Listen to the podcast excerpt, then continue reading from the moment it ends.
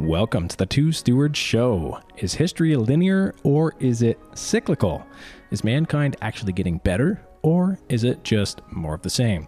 To illustrate, a great example of linear history, if you actually go back and listen to our first podcast episodes, and we encourage you to do so, and then you listen to our later episodes, you will find linear history at its finest. This podcast is a splendid example of continual progression toward a perfect utopia of listening pleasure. Okay, there might be an argument for the cyclical camp, but this time it's a chat about macro, cycles, trends, what is happening behind the curtain. Real estate has proven to be a time tested asset class, but will it continue to be? There are so many things to consider, and stewarding our wealth wisely requires proper consideration of all these factors and more. Mark and I are both in the real estate space doing our best in our own ways to help folks navigate these factors wisely. Mark can help you set up and manage super successful short and midterm rental properties. You can get in contact with him at Joyhill Property Management, joyhill.ca.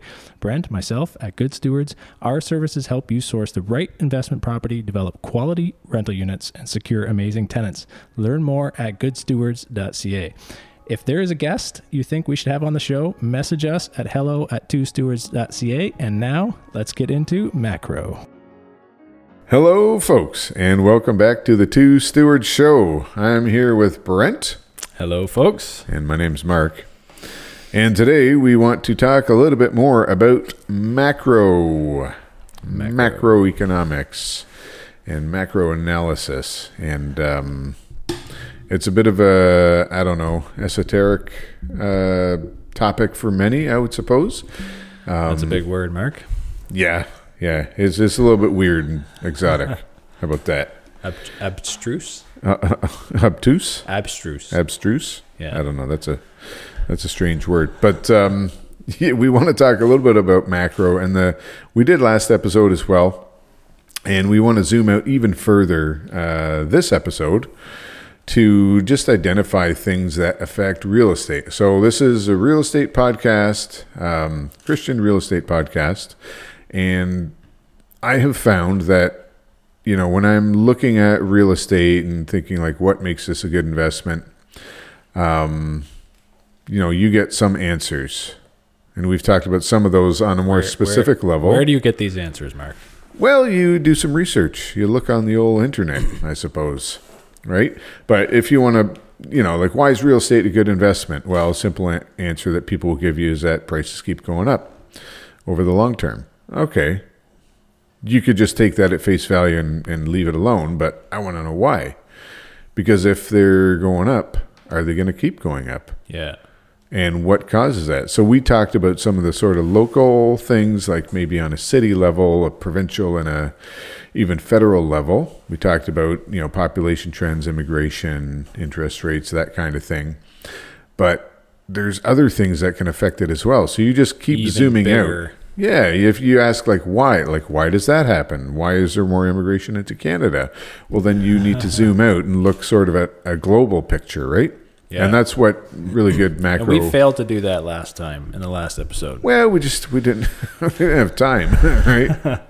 We're a little bit limited, so um, I think we really kind of hit Canada, um, Canadian macro, if you want to call it that. But I want to zoom out a little bit more and just give give some framework to our ideas here, and like not necessarily all the trends that are happening that are really important, but what what are the trends to look for? Yeah. What are the things that we look at? And I just want to give a tip to anybody who's listening to this podcast that uh, I found when I listen to our podcast, you got to listen at like one and a quarter times speed, one and a half times speed, and we sound so much smarter. Oh, really? Interesting. Sounds What like do you know mean, Brent? really fast. Um, but yeah, just just a little tip.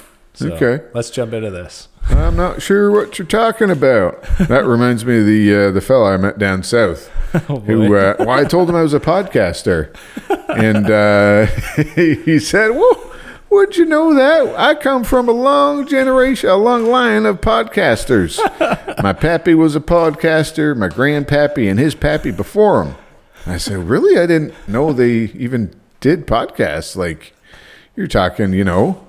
Uh, you know, early uh, early years of the century, And um, said, well, no, what I do, I wake up early in the morning, I get these here bean pods, and I cast them out to my swine, and uh, and they love it. And we've been growing pigs for years and years.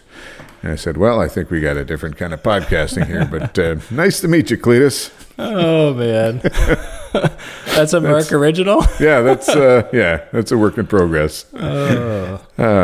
But uh, Anyhow, anyhow, getting back to uh, getting back to macro. So, what are some of the things that we look at for um, when we're talking about uh, talking about macro? Uh, really, you zoom out um, geographically. Yeah. So we want to look at the world as it stands now and what are the trends that influence us, and then also chronologically. And people time. sometimes forget that. Yeah, we're talking about time here, son. okay, Um, but you, You are know- old enough to be my father, so Yeah, we can look at. Uh, you have to look at cycles and like trends. Once you look Yeah. at trends, you tend to identify cycles, and so you know it, it's hard to maybe tie this into a Christian perspective, or maybe it's not, um, because there's a couple different views of history. Right, one is sort of that linear view, um, where mankind has you know, ascended from the primordial ooze Right. and from a single cell bacteria to increasingly um, sophisticated forms of life. evolutionary perspective. Yeah, an evolutionary perspective, which is generally accepted, um, and fits in very well with the linear perspective, right? We're constantly ascending, we're constantly rising and getting better to Yeah. a better and better incarnation of mankind. Yeah. And, um, you know, eventually we can sort of reach that utopia.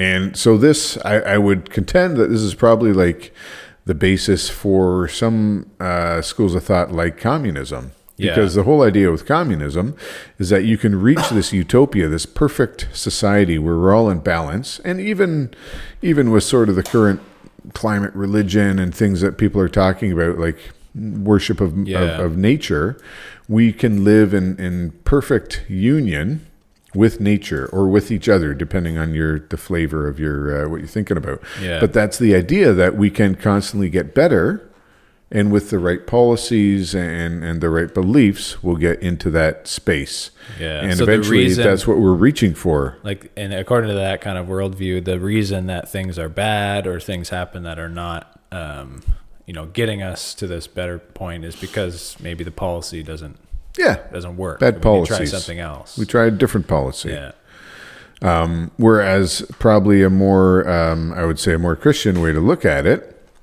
is as cyclical. And you know, Christians aren't the only ones who look at history in a cyclical uh, fashion. I, I think I've talked previously about the book *The Fourth Turning*, which wasn't um, necessarily a, a Christian uh, perspective, but they analyzed Western history and found that there were cycles, roughly spaced out generationally. So every 80 to 100 years, you would have a new cycle. And then within that, there's subsets of roughly 20, 30 years, which corresponds to like each new generation. So we look at it sociologically, you've got like the boomers, uh, millennials, Gen Z, whatever the the next generation is. And Um, that cyclical worldview is kind of one that is just repetitive right? This happened but if you look back through history that same sort of thing happened years ago um, Yeah. in a different era in a different context. And this was the result. And then uh, you know we went through another period of time and it you know happened again. And Yeah. here we are. Yeah so you kind of if, if you have a linear mindset of history you might look at those incidents differently or i don't know how you would interpret that but Um, yeah, it's there's definitely a different interpretation of these things, and so if you look at, for example, uh, if you have a young Earth viewpoint, um, so the Earth is you know let's say six, eight, ten thousand years old, um, you can say we have all of recorded history.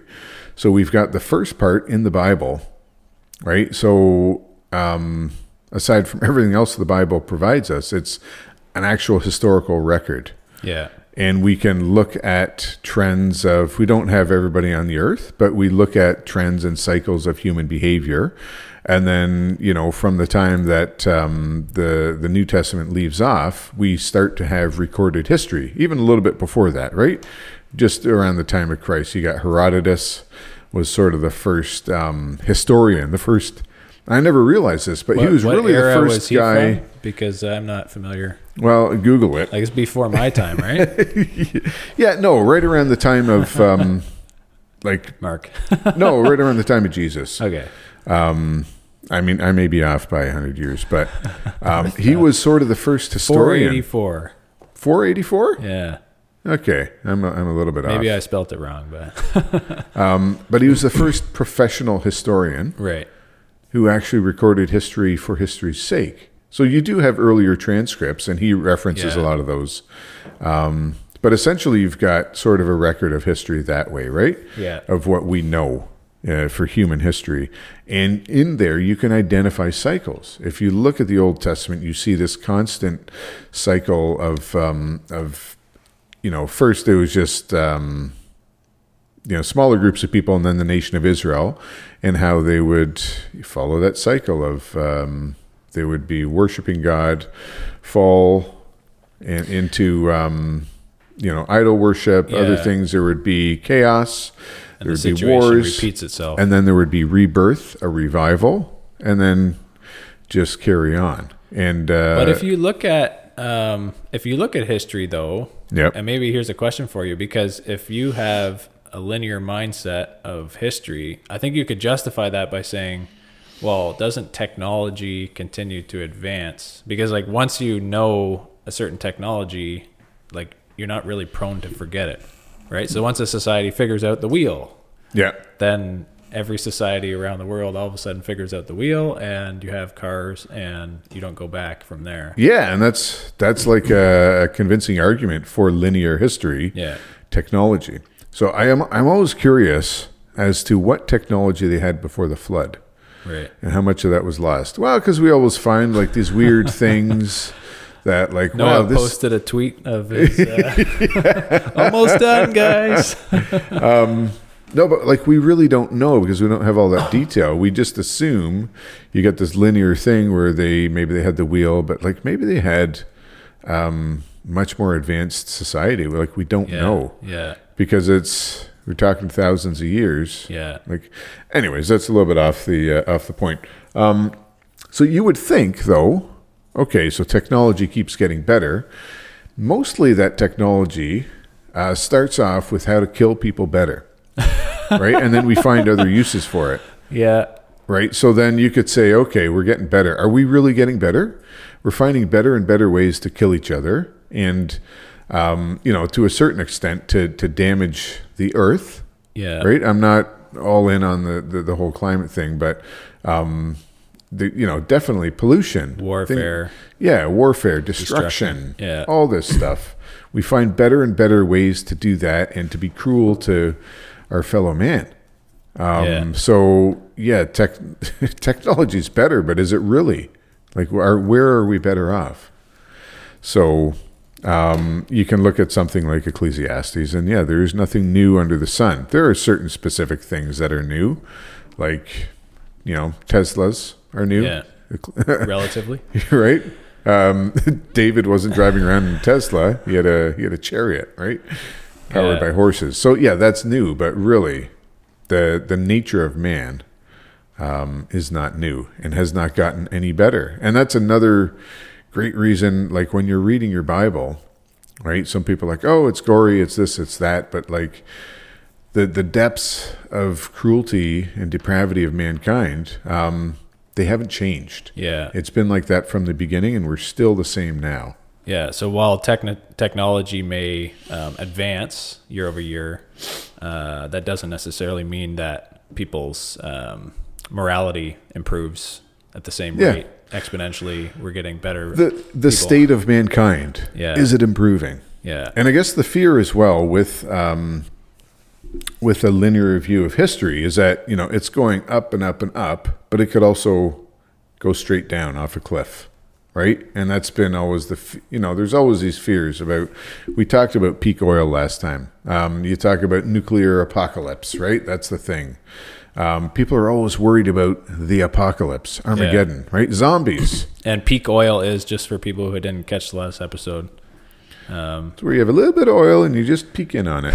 a little baby oil sleeping, and uh, you just take a peek. no, the the theory that um, not just oil but other commodities on this earth are finite, which Yeah. in the grand scheme they are, but not anytime soon. Yeah. But that they're finite, we're gonna run out, and um, everything's gonna gonna Yeah. end. Whereas the actual limitation to resources is more how much human time can we expend in getting them. Yeah, exactly. But that's the sort of the impetus for when you have this linear view of history, you have to always stop falling off the cliff. There's always an emergency around the corner. You have to avoid that in order to continue this upward progress. Yeah. Guys, if And we want to get better, do this, we can't crash. well, yeah, but if you if you don't do this thing, we're gonna fall off the cliff. That linear progress will stop. Yeah. Which, which just when I think about economics, um, a cyclical view would be more one of boom and bust cycles, right? You have like a, a Yeah. natural kind of, you know, there's a bit of consumption and uh, prices go up, and then all of a sudden things happen to go down, and then you get this kind of cycle. But how does that work in a linear? Um, I don't know if I necessarily agree with that. Yeah. Um, like I understand your point, but the whole boom and bust thing is mainly mainly due to our monetary system because But- of inflation, which you have inflation, deflation, inflation, deflation, or less inflation, and that's the boom and bust. There have been sort of booms like periods of more economic growth and less Yeah. before our current monetary regime, but nowhere near as pronounced as what we have now. So that's what I was just thinking. So maybe we do agree because if you have, I disagree. uh, I guess boom and bust is maybe the dramatic way of saying it. You have economic cycles, right? yep. So you'd have a growth period and maybe like a contraction. And under a standard where they have a gold backed currency, those would be moderate. But I think what you're getting at, and maybe we can argue about this. Ooh, Yeah. I like to have an argument. Um, is that on a fiat standard, those cycles are exaggerated because they're influenced by and kind of they you know the government wants growth so then they try and Yep. stimulate it so that makes the growth cycle that would have naturally happened go a lot quicker and then they don't want bust so they kind of fake it and hide it and do what they can to stifle it and then keeps artificially growing and making the problem even worse and then eventually you have this really volatile correction Yeah. um, and that's where like the linear view maybe if you have a linear view worldview you're kind of like i want to just stop any kind of downturn in the economy so what can we do in our control to stop that Yeah. I. Yeah, and I mean, Keynes was sort of, um, he was very much about that cycle as well, right?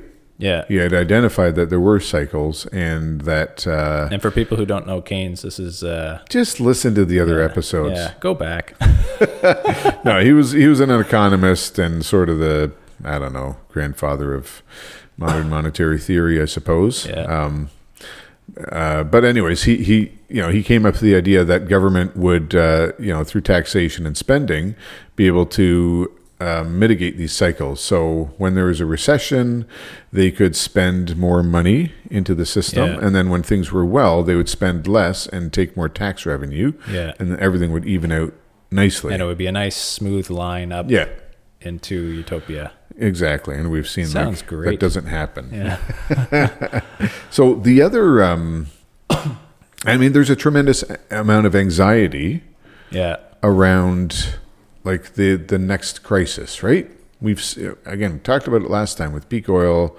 environmental movement, all these things that people are always identifying the next crisis, and there's tons of anxiety about it always, right?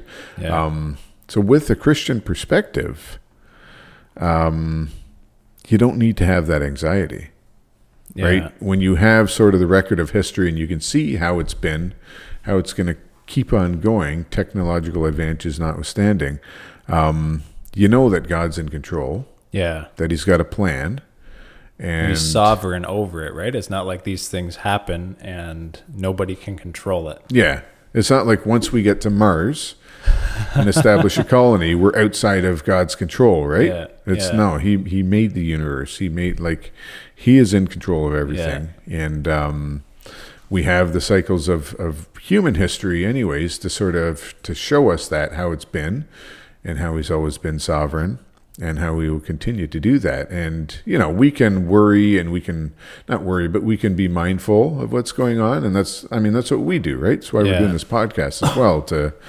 um just Stay explain aware. a little bit, yeah, to help other people be aware of, of what's happening and sort of how we think about things, specifically around real estate. You still have a job to do here, Yeah. but you don't have to obsess and to worry and to lose sleep over it that, you know, um, that things are going to be terrible. Like we know things are going to be good and they're going to be bad. Well, my whole thing is And- uh, things are going to get worse before they get better. yeah yeah exactly and like you understand and you learn that you can't cling to mankind's Yeah. prowess our strength right Yeah. you can't rely on what we're doing because that stuff all you look through history empires rise and fall you talked about cycles like they're often tied to military conquest right so you had like in more recent history last 500 years, whatever, you had the Portuguese, right? They were an empire and they had built colonies. Who and are they- the Portuguese? Never heard of them. But no, you had these cycles, Yeah. right, which coincided with sort of world economic cycles as well. You had the Portuguese, and then the Dutch, and then the Spanish, and then the English, yeah. and then the uh, the American, U.S., and yeah. now maybe China. I don't know. Yeah. but Russia. um, you had all these. Yeah. Anyways, you have all these cycles. They come and they go, but the word of God remains constant. The promises of Yeah. salvation uh, of Jesus are constant, and so when you have that sort of wider view, you're like, okay, I can be aware of these things. I can worry about them a little bit, maybe. Well, yeah, you but the can s- constant is the word. Yeah, you stand on a firm foundation when you Yeah. look at this stuff. Like the seas may be turning all over the place, and you know there may be a lot of upheaval everywhere and uncertainty. But Yeah. yeah. you stand on a firm foundation of the word, and then you look at these things, and you're yeah, you're firmly anchored, right? And then You're, you you're mixing metaphors now. Yeah, now You I got a got foundation. upheaval, Is it the foundation of the lighthouse? Uh, that would tie into the seas and the anchor, I think. So, Uh, but I get your point. Yeah, you have that uh, a solid mooring yes, um, from which to look at things and uh, and to understand what's important and what's not. So, as much as we spend like a lot of our time talking about real estate and doing real estate and, and macroeconomics and all this stuff, like that's it's it's all window dressing, really, yeah. in the scheme of eternity. But it is important, um, and that's why we're talking about it. But um, because the other aspect of our podcast is stewardship, right?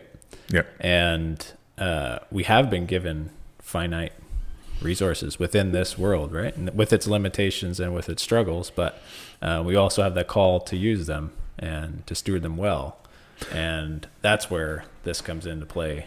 Yeah, well, there there is the danger that when you're looking, when you have this sort of big picture view, you can be a little bit fatalistic or a little bit um, like cynical, c- cynical or like nothing really matters. right? Um, whatever God's in control and whatever He wills is going to happen. So like, just let it happen, which I don't think is maybe the right view either, because He's still yeah in the scheme of eternity. What we're doing now doesn't really it doesn't have an effect, but it doesn't mean it doesn't matter Yeah, right? God still, because we confess He's sovereign, He put us here in our specific spots. Yeah. And He knows every single person that's lived on the earth and what they've done and the opportunities that He's given them. Like, it's just so mind boggling to understand that, you know, you think about history and the Roman Empire and, and all these things, but God still knows us. He knows, yeah, like it says, every hair on your head. yeah, He's got that whole cycle, the creation of the universe, but he also knows what Brent is doing. Yeah. And is Brent using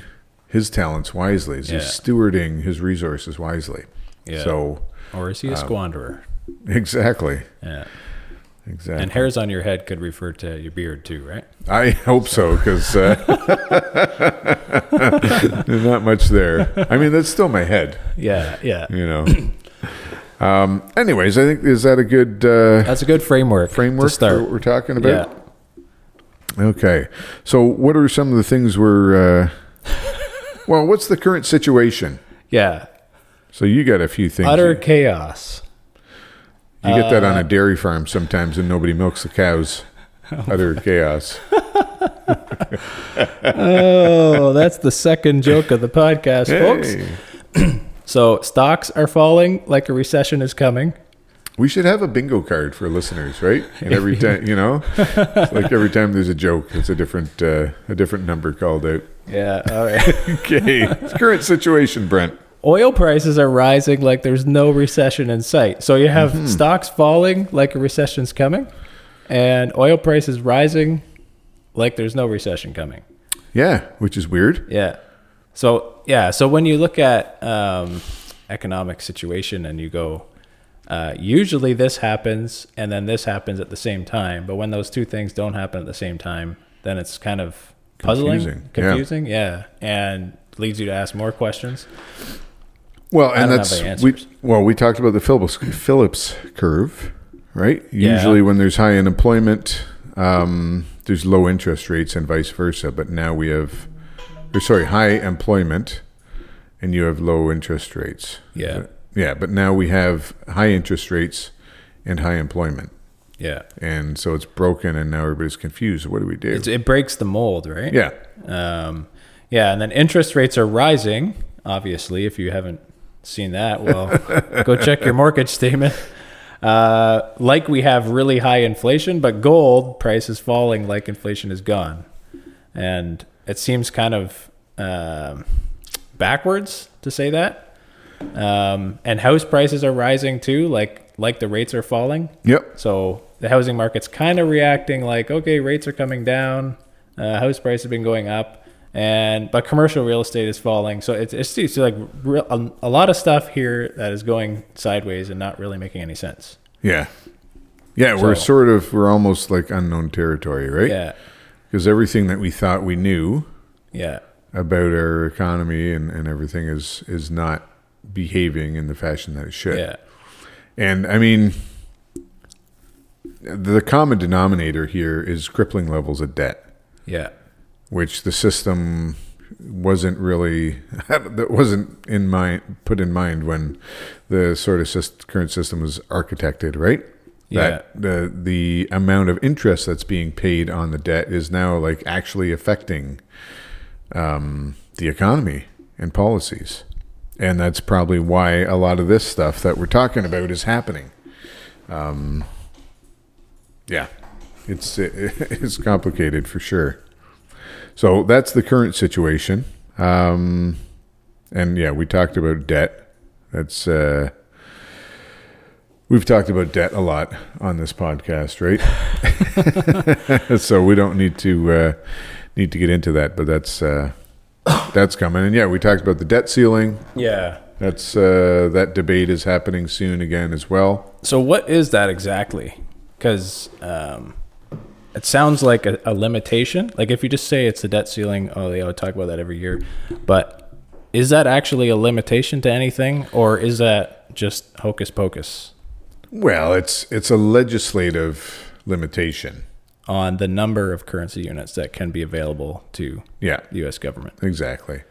And the you know originally the idea was, hey, we got got to be responsible guys. We're going to set a ceiling for the debt that we're spending, and that's it. Right? And you only need a more. ceiling, but you only need a ceiling because there is no natural like limitation on the money supply. there like there will be eventually. I think once A interest- natural limitation? Yeah, once interest rates, or sorry, once interest payments consume the majority of tax revenues. Then they can't spend more. Yeah, But they can print more. Yeah, they can print more. What I'm but just every dollar is- that's printed comes Yeah. with interest. I'm just saying it has to have a debt ceiling. They have to have a legislative framework in place to limit it. They don't have to, but they say they, They do. do. just to kind of give confidence to the system, I think. Yeah. But Well, but if it, if you had gold, then you would have uh, a natural like the natural order of creation would limit the number of uh, gold reserves I mean, available. you would think it would, right? We always talk about the gold standard like this was The the gold standard. Yeah. um, no, but this was like, yeah, the the best thing ever. But we like constant examples of how the gold standard was subverted. Yeah. And even before there was like the official gold standard, when economies ran were commodity had commodity based money mainly, like gold and silver, how we managed to to screw that up, to debase the currency, right? Yeah. Um, we've talked about Roman Empire as well, right? Later stages where they were debasing the currency to the point where the currency, the actual coins that were out there, were like had very little value yeah. very little silver in them or gold. So, yeah, We talk about the gold standard, but that's also something that we can manage to screw up pretty easily. Yeah, but now they have So this the debt legislative. ceiling, yep. Now they have this legislative framework that basically says, okay, we will not exceed this amount of debt in the system, Yep. but uh, but every year they raise it. Uh, yeah, it's kind of like when your kids are being bad, right? And Right. you're just like, oh, you know what? That is, that's it. This You is the do that- last. the last time you do that once more, you were going to be told in trouble. a hundred times. yeah, and um, Do that again, Yeah. you're getting a spanking. exactly, and it never comes. Yeah. So it, it is interesting. Like a lot of U.S. states have similar legislation um, where they have said, like, we can't run a de- this state cannot run a deficit. Yeah. Like it, it is illegal, and if you run a deficit, you're going to be voted out of office, or you're going to be kicked out of office by The existing mechanisms, Yeah. and possibly prosecuted. So there's a lot of states that do not have deficits, and uh, don't have a debt, and don't have a deficit.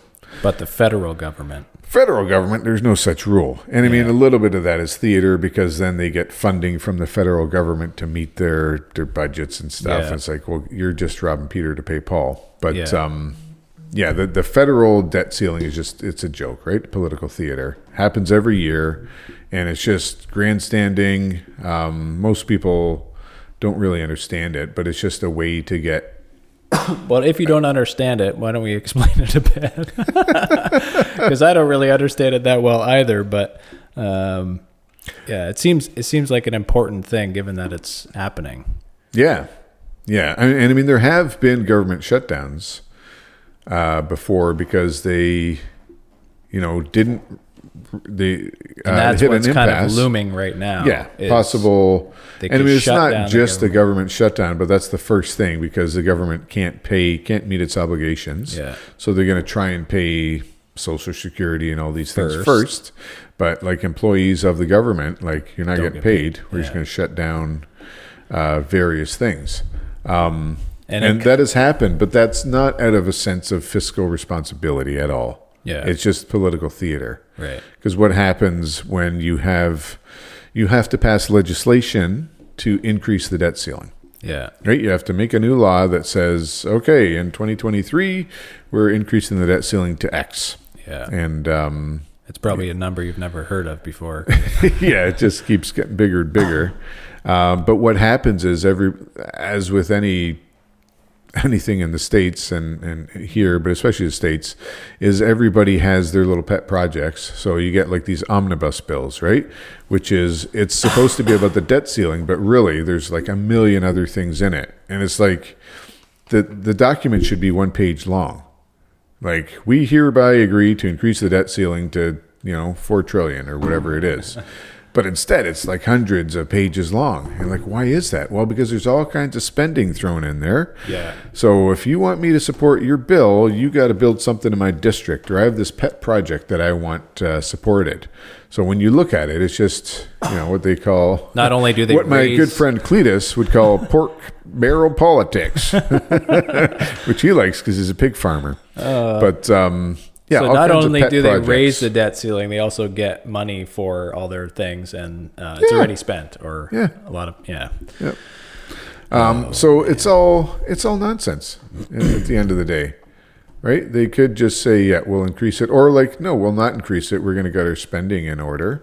Yeah. But that never happens, regardless of Well, Democrat or Republican governments. What's the impact of this on real estate? Because I think that's what we're trying to drive home for people is this is all going on and it Yeah. goes on every year, the kind of same theo- political theater and um, and they never lower the debt ceiling. It's not like, all right, this year we're Yeah. actually going to pass a bill to lower the debt ceiling and but as a consequence for real estate investors, like what can they expect or like I guess not. It's not going to be directly like, all right, they passed this bill and now everybody gets a check or everybody gets their value goes up or Yeah, so there's a lot of, I mean, there's a lot of moving parts, but the basic thesis is the same that as currency is debased, Yeah. and that would be through introducing more debt, Yeah. um, the asset prices rise. Yeah. So again, not the value of the asset necessarily, not its utility value, Just the price but the price that's denominated in those U.S. dollars.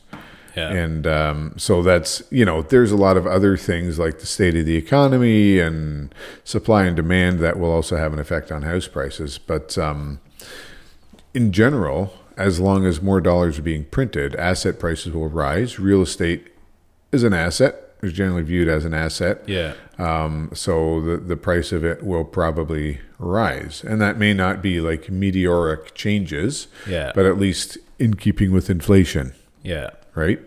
Uh, which could be three or six percent a year or whatever it is. Yeah. And um, Just as a consequence of them raising the debt ceiling and the fact that they continue to print money. yeah, Um, and then you know that. So that that's the U.S. We're talking about the U.S., but this is one of those sort of Yeah. macro themes that um, that we look at all the time. Is like what's happening in the U.S. because they're our biggest trading partner. They're like geographically right next to us. What happens in the U.S. really matters to Canada, right? Especially with all the trade that we have, the value of the US dollar versus the Canadian dollar is always a concern, right? What's happening there? Um, we want to keep the Canadian dollar in general probably lower than the US dollar, but not too low in Yeah. relation to it, right? Yeah. So that um, it's it makes sense for the US to buy stuff from Canada because it's it's cheaper right? When the US or the Canadian dollar goes above the US dollar in value, then that will affect trade between the two countries. And then, so general economic conditions um, influence how we spend and, and how our economy uh, works in Canada. So yeah. when you're looking at sort of macro stuff, like US is important globally, but more so to Canada because we're uh, we're so close, like the little brother or, or whatever, right? Well, when the U.S. raises the debt ceiling, and when they um, change their monetary policy, or when they um, increase their monetary supply, since they're the global reserve currency of the world right Yeah. now, so Yeah. far, we'll see. I don't know. Mark's making a new coin. right? um, yeah, so everybody's got to buy into this new coin. yes, it's we're working on it. We'll let you guys contend know. with the U.S. dollar. but if they if they change something with the U.S. dollar and everybody else in the world is kind of more or less tied to the dollar standard, then um, they're all impacted, right? yeah, yeah, and you impact. see it can have some really big effects. So offline, we're talking about um, euro dollar foreign Yeah. currency reserves. So euro dollar refers to not just dollars in Europe, Yeah, but really around the world, right? Confusing term. Yeah, yeah. I don't know why they who came up with that, but bad job, guys. but yeah, many countries hold U.S. dollars in reserve, and you've seen like Because China they has need been a them to huge one. buy oil. Primarily, primary- yeah. but also to buy U.S. goods and services, right? Or not services so much, but goods. But yeah, oil. So that was okay. We should talk about the petrodollar. Ooh. So this is where you know you got to zoom out a little bit chronologically and look at you know we've talked about the gold standard and how there was a gold standard and now there's not. Yeah. It's really not even zooming out that far chronologically, though. No, no, it's uh, It's yeah, we're talking within like the last- previous this within the last hundred years. Yeah. Um, and this is where uh, so we're just I don't know if, yeah people well people can't see this but Brent and I are kind of working through um, a new book it's called Broken Money by uh, Lyn Alden and uh, who is like I would say my favorite macro uh, analyst um, and yeah we're we're just we're going through the book but it, it's excellent I think we'll do a book review on it but it works through the history of money and the different you know you've got commodity based money and credit based money and um, how they've worked and and then it'll uh, i believe it gets into bretton woods right the building of the gold Yeah. standard Um, yeah, these are things that maybe, uh, yeah, maybe you've heard of the gold standard, but maybe you necessarily have heard of the Bretton Woods system. Yeah Like that name might not make any sense, but we'll do a whole episode on that. yeah we'll do that but that's basically where um, where the world or the industrialized countries after the Second World War agreed to use the U.S. because the U.S. was such a force in the global Yeah. economy. They had forty percent of all the economic activity, forty percent of global GDP. Crazy. Yeah, Uh, so they were they were in a strong position at the end of the war, and um, basically everybody agreed to use the U.S. dollar as the basically oh um, to back the gold deposits, and that the U.S. dollar would be tradable for a certain amount of gold, like on a one to one basis, and that the U.S. would hold everybody's gold yeah, pretty much. Yeah. So everybody send your gold to the U.S. We're strong. We can take care of it, and uh, we're just going to value it along with the dollar, and everything will be great. And I think we did the math. It took um, almost as long to s- implement that system because Bretton Woods was uh, was a- it forty five? yeah. I think the So conference. right at the tail end of the Second World War, they Yeah. did this conference, and then it took until yeah, from forty-five basically to fifty-eight to implement to it, implement it. and then it only lasted till seventy one. yeah, when Nixon uh, basically went off the gold standard and said, "Yeah, no, this is not going to work, guys," because they were printing more dollars than um, there was gold, and people were starting to realize that, and They were starting to redeeming their gold, like getting their gold back. And Nixon's like, "Oh, we actually don't have that much gold. You know, all these U.S. dollars you have, you can't." Uh, so Sorry. yeah, we're we're changing that. Sorry. And uh, a lot of people view this as sort of the the genesis of our current economic woes, but I think it goes. I don't know. Again, with that sort of cyclical view, it was bound to happen. yeah, The uh, debasement of whatever system we have. Um, but yeah, we went to a petrodollar system, which basically said that the U.S. will, you know, still we're still big and strong, and oil was becoming very important on the global stage, right? As a new, um, well, new, but as a increasing um, energy unit. Everybody's using oil, especially for automobiles and, and things like that. So they said we're going to protect the oil producing countries essentially in return they're going to only trade their oil in dollars Yeah. so if you want to buy oil from saudi arabia you got to do it in us dollars so energy being like one of the most important commodities um, in the world if not the most important that would have tremendous effect on the global economy and the state of the us dollar. Yeah, and so hence petrodollars. And that's how it's how it's been right? Now we're seeing some cracks in the system where uh, countries are starting to trade in other currencies like the yuan. For oil. yeah for oil. Rubles um, how far that's going to go i don't know.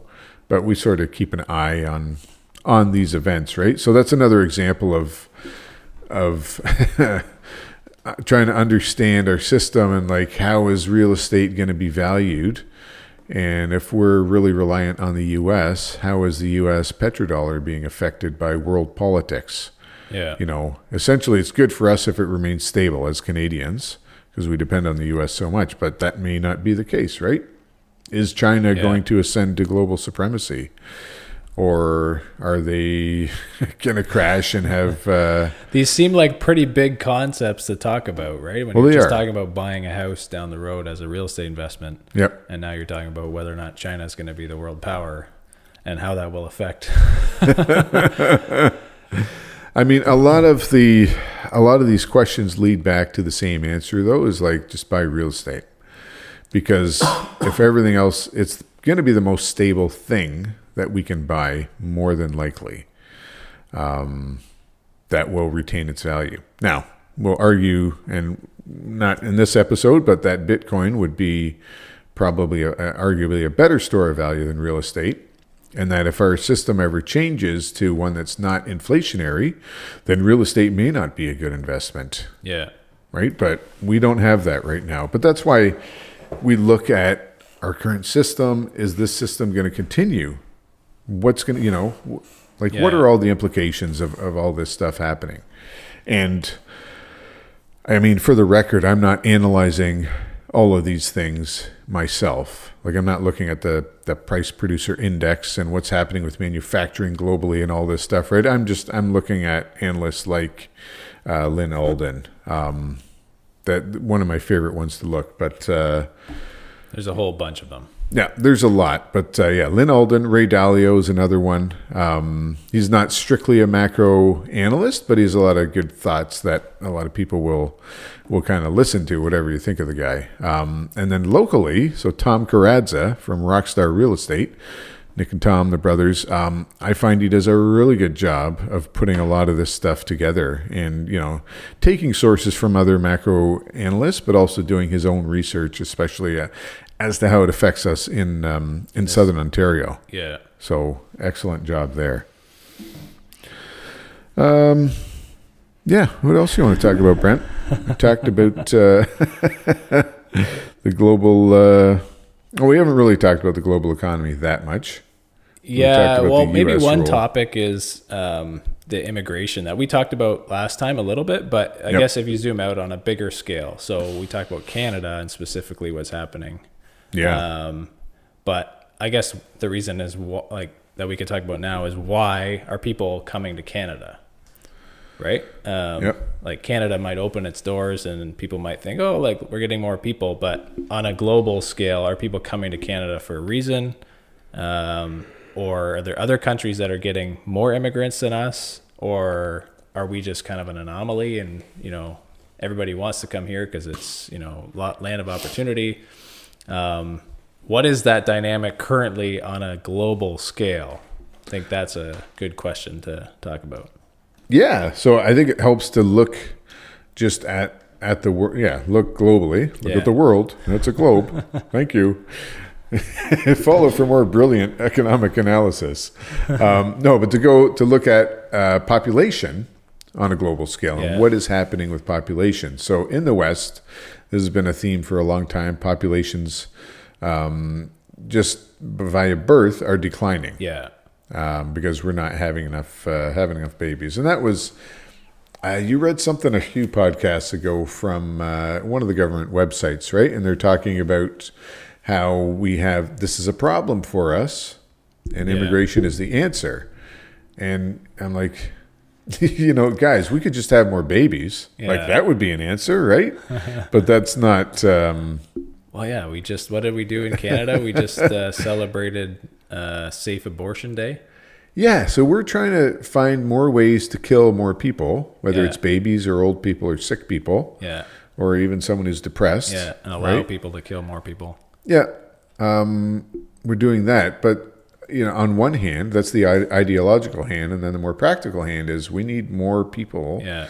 in order to keep Yeah. this See, economy those two going. don't line up to me. It seems very uh, strange. Like you allow people to kill people, but then you want more people. So you just, you know, where are these people going to come Yeah. from? Well, let's immigrate them in from other countries Yeah, and the whole idea that there's too many people on the planet already. to begin with.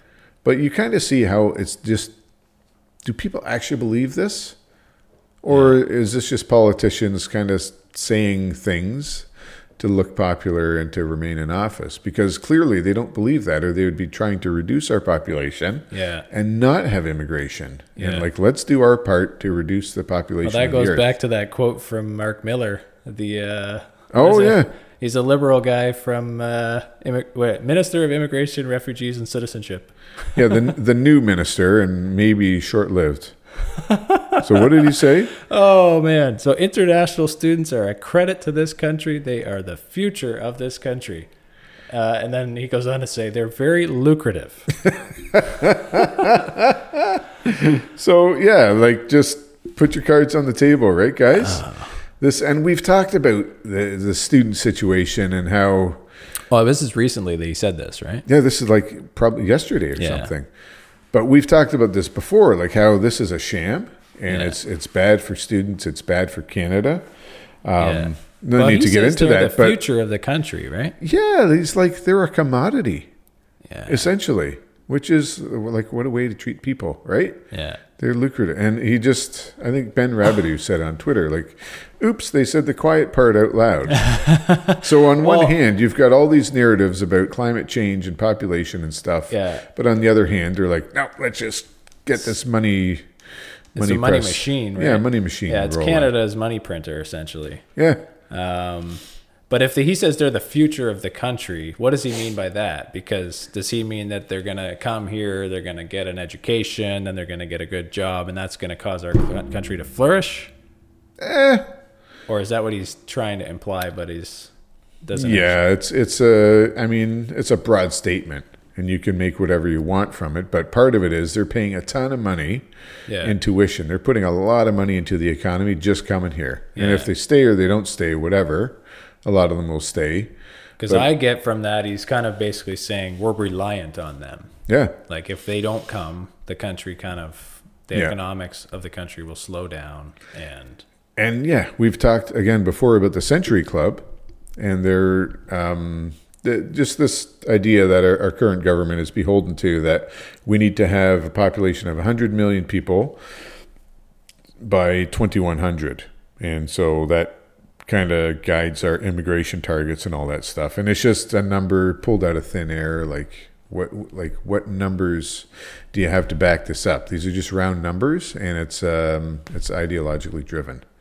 But part of that, to get to that point, we need these international students. So again, looking on a global level, like what's happening with global populations, Western uh, civilization, Western civilization, the Western world is naturally declining, so they need immigration, or that well, if they want to get population growing, they need immigration. and they need it economically too, right? If their GDP doesn't grow because they're not having kids and no one's entering the workforce or producing anything, then yeah, that's the theory.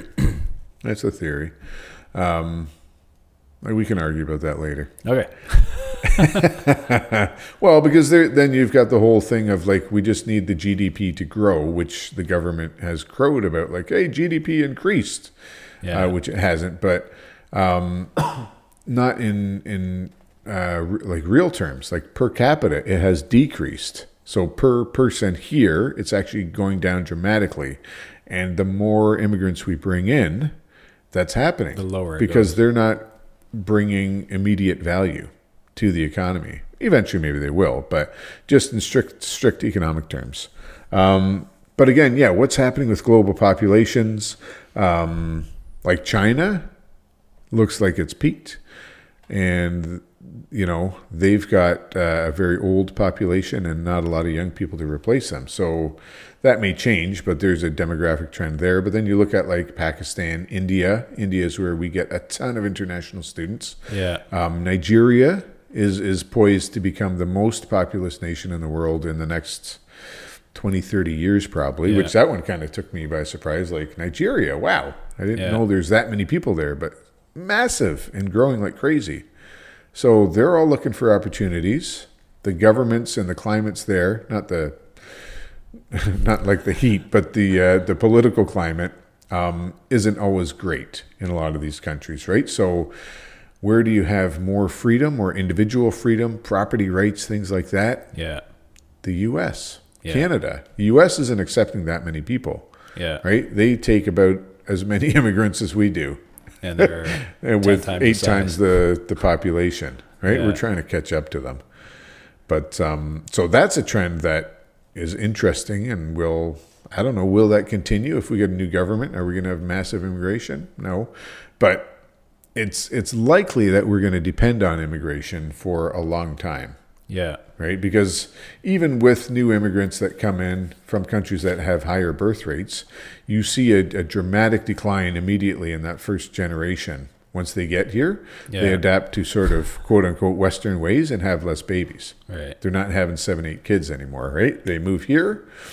Maybe have there's one, seven, eight two. kids, but th- those kids are having one or two kids. Yeah. They very quickly adapt to our um, consumeristic culture where you can't afford to have uh, kids Yeah. because you can't buy them all like I don't know, put them all in hockey camp or whatever it is, right? And buy them all iPads. can't keep So- them warm in the winter. So yeah, there's there's a good example of like well, it's interesting. looking at population trends. yeah, What's going to happen in Southern Ontario for population? We think it's going to continue to Yeah. grow for quite a long time, affecting supply and demand with real estate. But you got to go like way out to a global level to to look at that. Yeah, and it's interesting how this Marc Miller guy says that that like foreign students, I guess international students are very lucrative. Yep. Like he didn't probably mean to say that out loud, but um, you know that, that's kind of in the back of the head of a lot of investors too, right? Yeah. Like, that that has driven a lot of change in the last little bit in a lot of peripheral cities that have uh, universities or colleges Yeah. Where there's just been a significant demand for student rentals, right? And some of the articles we we talk about are that you see where they're renting shared beds or bedrooms or whatever, and for exorbitant mm-hmm. prices, like that is indirect related to this, right? Having students come in a lot of the times. Well, it's di- I'd, I'd say it's directly related. Yeah, right? You've got some small little college or a, a branch of a university. They open up in a, in a city. And it's not all like it's definitely the major universities that are benefiting, but also tons of smaller, quote unquote, private institutions. Yeah. And yeah, this is a rabbit hole we don't need to go down, but like you're who saying owns we should those? start a small. Well, no, who owns of these? So someone did some research and they're like, wow, a lot of these are owned by foreigners. Like Right? the Specifically- education specifically Chinese people. These things that are, um, so you'll have this college, quote unquote, owned by a Chinese individual or company that pumps out, like that has primarily Chinese students in it. So they're taking people from there, bringing them here, getting, extracting all the money, and then, you know, who cares what happens to them later. they're Canada's problem. Yeah, and it's like, is that what, like, is that what we're trying to do here, guys? Yeah, that's Like, crazy. it's not adding any value to us because that money will go yeah, back but offshore. isn't history linear, Mark? Where we're just getting better and better all the time. uh, We're fixing our mistakes. uh, yeah, and again, a lot of unintended consequences. I don't know what right? utopia is going to look like when we get there, but uh, oh, Yeah, yeah. I mean, that's just the subversion of the, you know, of of eternity to uh, something that we can identify with, I guess, or comprehend. Right? yeah, Something that we'll do ourselves here, as opposed to something that God will do for us. So do we need to wrap it up there? I think I think we can. Um, I mean, maybe one thing we should talk about quickly is energy. Uh, just so people maybe understand the importance of energy, and you know whether you have that linear view or a cyclical view, uh, energy and, and technology. Right? We've seen leaps and bounds in techno- technological advance, um, starting with the Industrial Revolution, right? We had other things, but the, the pace of innovation has increased, and that's directly tied to the availability of energy. And we see around the world as well, um, the development of countries is directly tied to their use of energy, the availability of energy. And you can measure the energy use per person, per, per person, per person corresponds to the wealth of a country Yeah, and not because it's not because they're using more energy, but because there's more energy available, they will use it because they have advanced technology. And you know, like how much energy energy do we use per person compared to somebody in sub-Saharan Africa who lives in a hut with no electricity? They may have a cell phone and be able to charge that once in a while, and they'll burn charcoal or uh, dung for uh, for heat and for cooking, but that's it. As opposed to us, who have a massive energy use, right? Like your fridge, your air conditioner, your furnace, the things that go into your house, um, all that stuff. Massive energy. Um, unless you have a heat pump, then there's no energy. there's less. There's less, but it's all it ties to our our lifestyle Yeah. and our standard of living. So go back to the Industrial Revolution. Coal started to be mined and used.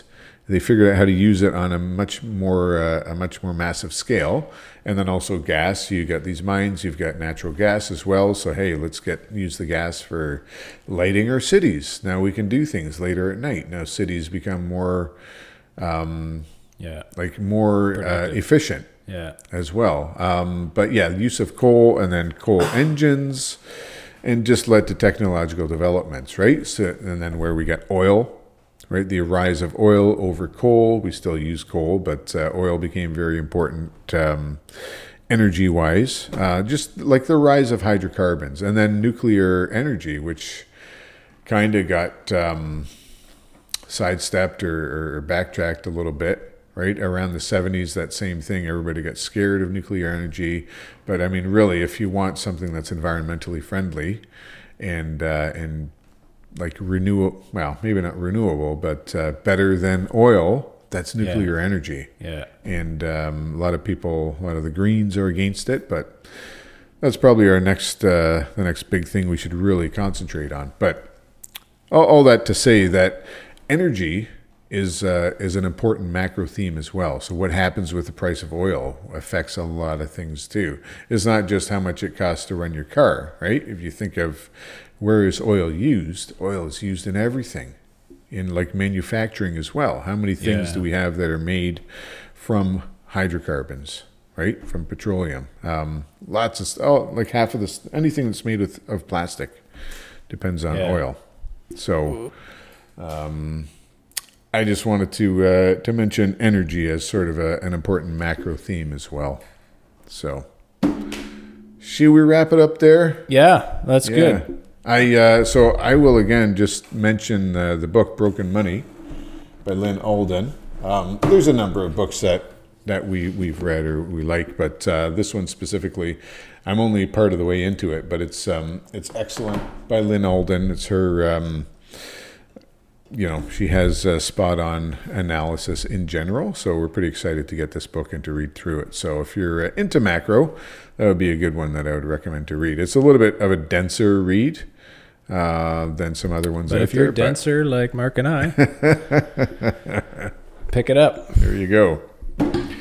Okay, well, hopefully everybody enjoyed that episode. And if you didn't, um, we got other ones you can listen to. Leave us a note. so until next time. Steward your wealth wisely. Thanks for listening to this episode of the Two Stewards Show. If you like my voice better, click subscribe. And if you like my voice better, click share. If you like both, give us a five star rating. To interact with the show, feel free to reach out at hello at twostewards.ca. We will see you in the next episode. In the meantime, steward your wealth wisely.